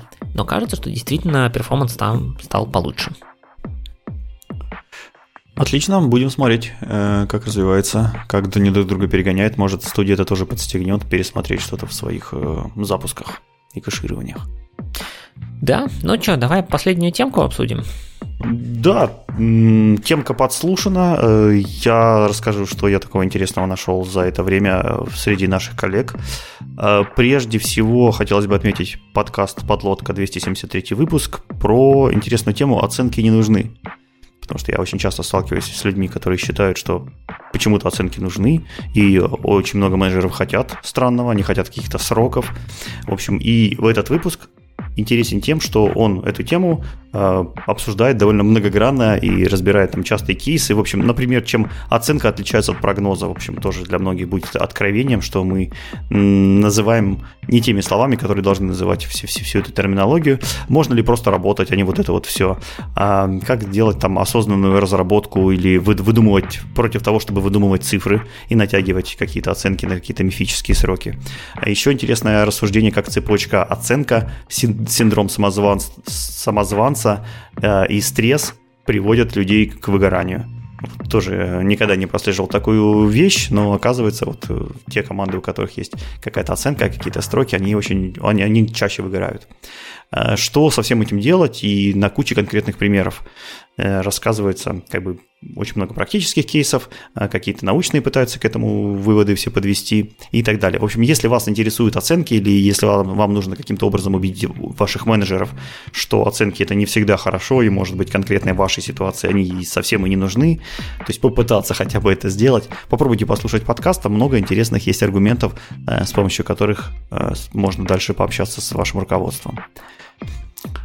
Э, далее подкаст «Проветримся». Под, ведущий подкаста Иван Ямщиков. Я Ваню очень много слушаю, очень много смотрю, очень много люблю. И, в принципе, везде, где мне встречается Иван Ямщиков, я пытаюсь э, все эти выступления посмотреть. Э, кто не знает, это исследователь в основном искусственного интеллекта. Он работал в Яндексе, в Вебе, он в Эбби, который. Он доцент высшей школы экономики, у него там еще куча вообще всяких регалий международных. В общем, это такой нормальный ученый, можно так сказать, и уже после этого популяризатор искусственного интеллекта. Он очень интересно рассказывает вообще на любую техническую тему, что бы он ни затронул, но в частности в этом подкасте к нему приходит огромное число э, различных людей, которые увлекаются теми или иными технологиями, и, кстати, не только технологиями, э, и он э, с ними разговаривает с кем-то в формате интервью, с кем-то в формате просто дружественной беседы, там в зависимости от гостя. Темы выбираются всегда интересные, обычно это около технических технические какие-то темы э, тоже. Э, в общем, Владя чрезвычайно начитан, чрезвычайно интересно говорит, у него прекрасно поставленная речь, и тот человек, с которым, безусловно, всегда интересно как бы, э, и пообщаться, и послушать его подкасты. В качестве примера, что у него последний сезон, например, он записывал про медитацию. Как я уже сказал, до этого у него были абсолютно технические все вещи в основном своим, с, с, в основном как бы э, в этом сезоне, даже в прошлом сезоне, можно сказать, он взял тему медитации, разобрал ее, э, провел несколько уроков медита- медитации в своем подкасте, э, обсудил в то же самое время клевые книги, по психологии, про, о том, как их можно применить к нашей IT-жизни, о том, как относиться к окружающему миру. В общем, все в этой теме разобрал, тоже очень, очень хорошо.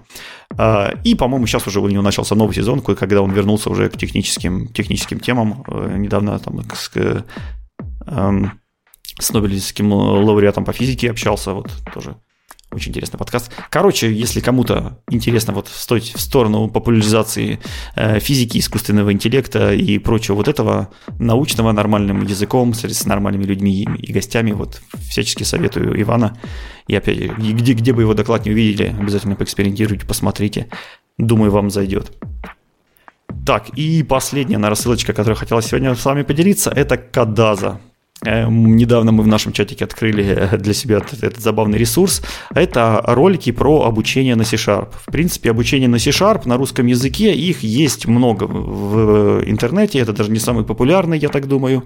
Но что выделяет его среди всех остальных, это у него есть шоты, ютубовские. Это 30-секундные ролики, которые вам за 30 секунд рассказывают какую-то тему. И там очень клевые темы, например, там топ-10 вещей в ASP.NET, которые должен знать там каждый разработчик, там типа как ускорить перформанс, или как за 30 секунд э, объясняется, как устроен семафор. В общем, такие вещи, которым, которые начинающему разработчику просто must-have. И как бы потратить 30 э, секунд, пока ты там, не знаю, едешь где-нибудь в лифте или что-то в этом духе, э, каждый способен. Ролики классные, интересные, записаны прикольно. И еще одна отличная фишка этого канала – это в том, что там прекрасная графика. Я не знаю, в чем это делается. Если вы вдруг знаете, в каких редакторах или с помощью каких э, средств, инструментов, обязательно напишите нам в комментарии. В общем, графика там обалденная. То есть это все показывается с цветной анимацией, красиво, наглядно, по делу. И что еще раз прибавляет пользы того, того материала, который там и так э, очень хорошо подается. В общем, если вы начинающий разработчик или просто вам интересно, как можно сделать современные интересные э, ролики про программирование красочно, бодро и занимательно, в общем, попробуйте посмотрите на YouTube канал Кадаза. Да, интересно, там причем не только короткие, там есть и более длинные. Короче, все. Да, да. Длинный тоже с прекрасной графикой, как бы с отличным объяснением, тоже миллион просмотров, поэтому да. Ну, и там есть телеграм-каналчик, в котором чуть более часто выходят какие-то новости, хотя и не в видеоформате, так что, да, может быть, действительно будет интересно, если вы изучаете C-Sharp. Ну что, на этом, наверное, на сегодня надо нам заканчивать. Мы с тобой уже сидим почти три часа, все это пишем, готовим и так далее, так что да, уже скоро утро. Ну, еще не, у... не утро, но да, на часах час ночи, чтобы вы знали, как мы все это пишем. Так что, да, сегодня мы посмотрели на то, быстро ли у нас ASP.NET Core, подумали, как раскладывать файлики в новых проектах с Minimal API, при этом давайте все будем использовать новый Memory Pack Serializer, значит, который еще сам супер быстрый. Собирать это все GitHub экшенами на GitHub. А если вы собирались собрать .NET, то к вашим услугам теперь есть монолитный репозиторий всего .NET вместе. Если же вы собираете ваши NuGet пакеты, берите NuGetizer, делайте это все в райдере, который стал еще быстрее, особенно по сравнению с Visual Studio, да еще и с ReSharper. Ну а в свободное время слушайте подкасты, про которые говорил Толя. На этом все. Это был 63-й выпуск Radio.net. Да, всем счастливо, подписывайтесь, шарьте, рассказывайте друзьям, жмите нам на колокольчик, мы ждем ваших комментариев э, и всячески нас распространяйте. Всем спасибо, всем пока. Всем пока.